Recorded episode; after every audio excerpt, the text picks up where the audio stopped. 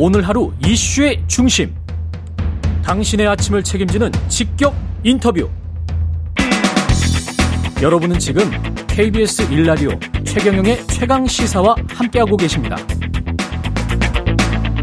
네, 어제 열린 북러 정상회담 그 의미와 향후 국제안보 지원까지 전망해 보겠습니다.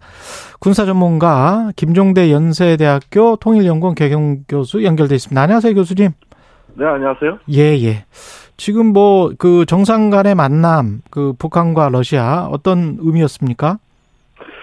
예, 뭐 저는 한마디로 격변이라고 표현하고 싶습니다. 격변. 예, 뭐 예. 어떤 그 어, 정치학자의 상상력을 앞서는 일이 현실에서 그대로 벌어지고 있다. 음, 예, 사실 이게 지금 간단하게 그 의미를 요약해 드리자면은 예, 어, 단순히 북한과 러시아가 만나가지고 냉전 종식 이전에 그 김일성 시대나 가능했던 그런 어떤 그 밀착이 지금 재현되고 음. 있다고 보여지고요. 예, 에, 그런 점에서 어, 90년대 고난의 행군으로 북한이 30년 고립의 길을 걸어온 데서 예. 이제는 탈피할 수 있는 하나의 전기를 맞이했다. 이렇게도 보여지고 또 한 가지는 과거에 이렇게 러시아하고 어, 북한이 밀착을 하게 되면은 중국이 견제를 했는데 그렇죠. 이번에 최대 어떤 그 어, 특이한 측면 중에 하나는 이번엔 중국이 견제하는 것이 아니라는 것이죠. 그럼 가만히 있습니까? 가만히 있는 정도가 아니라 오히려 세, 세 국가가 공조하는 양상으로 어, 진행될 가능성이 높다고 봅니다. 어떤 의미에서 그랬어요? 그렇게 생각하세요? 예를 들면은 예. 그 어, 군사 훈련 같은 경우는 북한과 러시아만이 하는 게 아니라 중국도 참여해서 어떤 삼국 군사 훈련으로 그렇죠. 진행될 가능성이 높다고 보고요. 예, 또 북한과 어, 러시아 간에 이제 무역이 활성화되면은 어, 루블화로 결제할 것이냐, 그렇지. 위안화로 결제할 것이냐 그렇죠. 이런 문제도 삼국 간에 협의될 가능성이 높다고 봅니다. 아, 충분히 네, 식- 가능하지. 예, 예, 이런 식으로 지금은 북러가 1차로 밀착하고 음. 나중에 중국이 뛰어들어서 삼국 간의 공조로 이어지는 이러한 양상은 마치 한미일이 결속하는 양상과 유사하지 않을까 보여집니다. 근데 그러니까 만- 예. 예, 한미일의 결속만큼은 되지 않는 것 아니냐. 김준영 교수는 그렇게 에, 판단을 하던데 교수님은 오히려 한미일처럼 결속할 가능성이 있다 이렇게 판단을 하시네요. 예, 이거 저는 예. 어 김준영 교수보다 어, 이거 예측하는 것보다 한 발 더 나갈 거다. 한 발 더 나갈 거다. 예, 더 나갈 거다. 왜 그러냐면은 그렇게 생각하세요? 예, 예, 지금 이런 차이입니다. 이 어제 정상회담을 두고 한미 간의 그 예측이 약간 다른데 예, 미국에서는 주로 이거는 사실상 동맹으로 가는 빅딜설 아니냐. 어, 이렇게 보는 데 반해서 한국의 전문가들 시각은 예, 빅딜이 아니라 small deal이다. small deal이다. 예, 예. 무기를 이제 포탄을 북한이 러시아에 주고 음, 어, 에너지나 식량 정도 반대급부로 받는 정도지 이게 무슨 동맹이냐 이런 식의 어떤 그 양 시각 차이가 있는 것 같거든요. 예, 그렇습니다. 예, 근데 시- 그럼 실제 현실은 뭐냐? 예, 그 중간쯤일 거라고 봅니다. 아 중간쯤일 것이다. 예, 그리고 일단 시작은 이렇게 하지만은 어, 장기적인 방향은 빅딜을 향해서 간다고 저는 봐요. 아 그렇습니까? 예, 예, 당장은 이게 뭐 어, 한미일 정도의 결속은 아니겠지만은 예, 결속이 더 강화되는 방향으로 계속 step by step, 즉 점진적인 진화를 할 거다. 어, 그런 점에서 이거는 한미일 결속 정도에 따라서 어, 북중러도 영향을 받을 거라고 보여지거든요. 그렇군요. 그 이번 한 번만이 아니라는 것이죠. 중국 입장에서는 그쪽으로 가는 뉘앙스만 보내도 미국이 굉장히 크게 심하게 반응을 할 것이기 때문에 그걸 그 반응을 즐겁게 보고 있을 수도 있겠습니다. 혹시 예, 그러니까 예. 그렇게 보면은 이제 우호적인 관망자 예. 이렇게 중국의 위치를 묘사할 수도 있겠습니다만은 예. 저는 한 발 더 나갈 거라고 봐요. 한 발 더 나갈 것이다. 예, 개입할 것이다. 이- 우선은 예. 중국은 러시아의 첨단 핵 기술 또는 뭐 전략 어, 무기를 만드는 군사 기술이 북한에 넘어가는 걸 원치는 않을 겁니다. 아, 이 점에 대해서는. 러시아에 예. 경고할 가능성이 높지만 예. 그것이 아니라면 예. 오히려 저기 재래식 무기라든가 또는 농업, 인프라, 아. 에너지, 식량 이런 부분에 있어서는 오히려 중국이 도움을 줄 수도 있을 것 같아요. 아, 그래요? 또 예. 군사 훈련도 같이 하자고 할 겁니다. 아, 이런 점에서는 오히려 중국이 우호적인 관점을 가질 것이고 개입할 가능성이 높다. 이렇게 본다면은 어, 자연스럽게 어, 북러 그 관계 밀착을 주축으로 했다 그러지만은 중국을 배제하지 않는 구도, 어. 즉 삼자 협력 구도로 나갈 수 있다고 보는 것이죠. 그러면 우리의 대북 관계나 대중 관계는 어떻게 되는 겁니까? 대로 관계도 그렇고요. 이게 굉장히 복잡해지는데요. 예. 어, 우리로서는 일단 러시아를 잃었고요.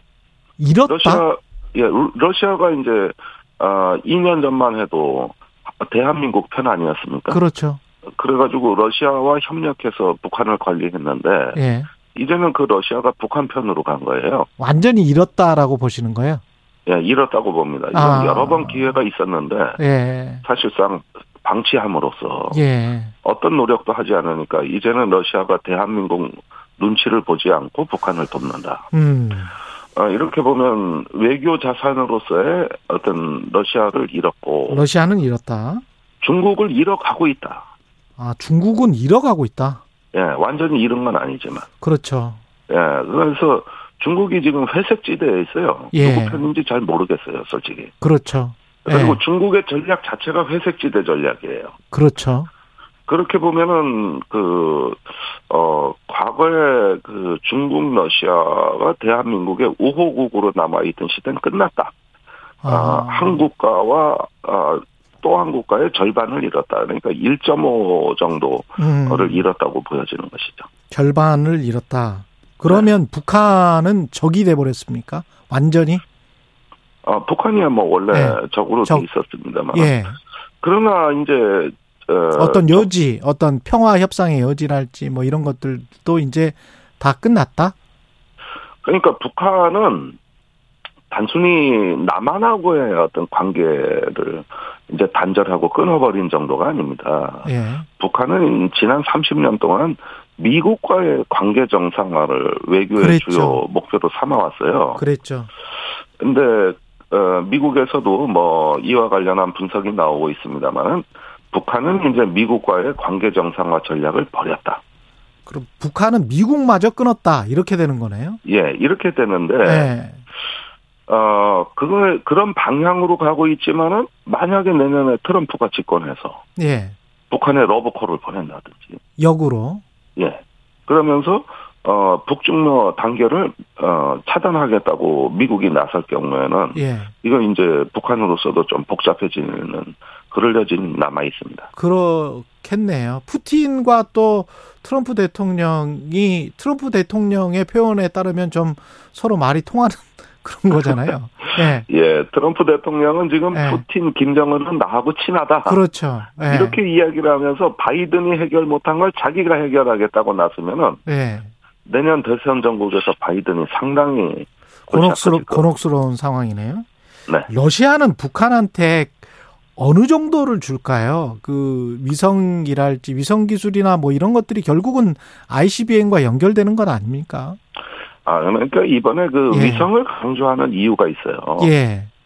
그 ICBM의 핵심 기술이라고 할 수 있는 로켓 기술이라든지, 예. 어, 또 탄두의 재진입 기술이라든지, 예. 그와 관련된 부수적인 어떤 기술이라든지, 이런 음. 거를 북한에 줄기는 어렵다. 음. 어, 그러면은 뭔가 협력을 하되, 예. 어, 핵의 어떤 비확산의 규범을 어기면서까지 협력을 할 수는 없고, 예. 그건 중국에도 안 줬던 기술인데 북한에 줄 수는 없는 거 아니겠어요? 예. 그래서 어, 로켓의 탑재체 정도 그게 바로 군사 위성인데 음. 이 정도를 우리가 개발하는데 도움을 줄 수 있지 않느냐 이런 어떤 최대치의 그 기준을 제시한 것이죠. 그러면은 북한은 어떤. 효과를 얻습니까? 로켓의 탑재체 정도 받으면? 예. 어, 위성 탑재체를 제공받으면은 어 바로 어떤 핵 투발, 핵 공격 수단이 그 개선되는 건 아니고 예. 아니지만 북한으로서는 이제 하나의 그 위성 센서, 즉 보고 듣는 기능을 얻는 거거든요. 아, 정찰의 기능이군요. 그렇습니다. 예. 이렇게 되면은 북한으로서 이제 김정은 위원장이 제시한 5대 전략 무기 그 개발 지침에 한 가지가 해결되는 거거든요. 음, 그런데 나머지 네 개는 대부분 핵무기거든요. 예. 그러니까 그건 언급하지 않고 유일하게 군사 위성을 강조함으로써 어떤 북한하고 군사 협력도 하되 핵, 비핵 확산의 규범도 어기지 않는 어. 이런 어떤 영역을 찾아내는 것 같습니다. 같은 식으로 유추하자면은 어 앞으로 북한의 재래식 무기들이 있지 않습니까? 그 뭐 전차, 자주포, 미사일 여러 가지가 있는데 이런 부분에서 러시아와 북한 간에 분업 체계가 형성될 가능성도 높다. 아. 즉 북한의 군수 공장의 생산을 지원하게 되면 하나의 무기의 공급망이 완성되는 것이죠. 그래서 국제적인 분업 체계 이런 부분들까지도 염두에 두고 있다고 보여집니다. 이게 우리가 아주 심각해지지 않을 정도로 더 확대되지 않으려면 두 나라 사이의 관계가 어떻게 해야 된다고 보세요? 미국이나 한국은? 예, 그 지금이라도 예. 저는 대한민국이 글로벌 중추 국가라고 말만 하지 말고 예. 이제 중국, 러시아와 대화를 시작해야 된다고 봅니다. 음, 우리가 조금 먼저 손을 내밀어서 예. 그 다소 좀뭐 굴욕을 감수하는 한이 있더라도 예. 어 이제는 대륙 쪽으로 시선을 돌려야 된다. 예. 그동안에 한국의 외교가 한미일 동맹을 강화하는데 자기 만족을 하는 경향이 있었어요. 예. 이게 마치 한미일 동맹을 다 하면은 우리가 안보에 책임을 다한 것처럼 어. 이렇게 인식되는 경향이 있었는데 그건 외교 안보 전략의 50%밖에 안 되는 거예요. 지피지기 아닙니까? 예. 그러니까 지피 적을 알고 지기 나를 알아야 되는데 지기만 했어요. 그래서 그 한미일이라는 동맹에 안주하는 경향이 있었는데 음. 이제는 어 동맹을 결속하는 것 못지않게 적들이 동맹을 맺지 않도록 외교력을 집중하는 게 더 중요하다. 그런 인식의 전환을 있어야 되겠고 그런 균형 외교의 어떤 덕목을 지금 회복해야 된다고 봅니다.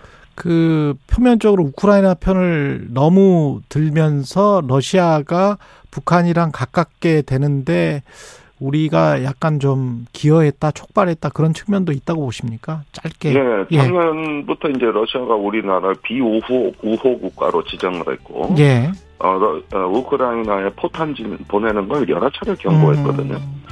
그래서 그 이렇게 북러 간의 밀착을 우리가 개입하고 관리할 기회는 여러 번 있었다고 보여집니다. 음. 그리고 포탄은 작년 11월부터 이미 가기 시작했어요.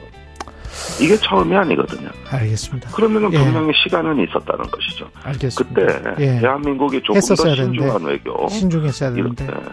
그렇습니다. 김종대 연세대학교 개공교수였습니다. 고맙습니다. 감사합니다.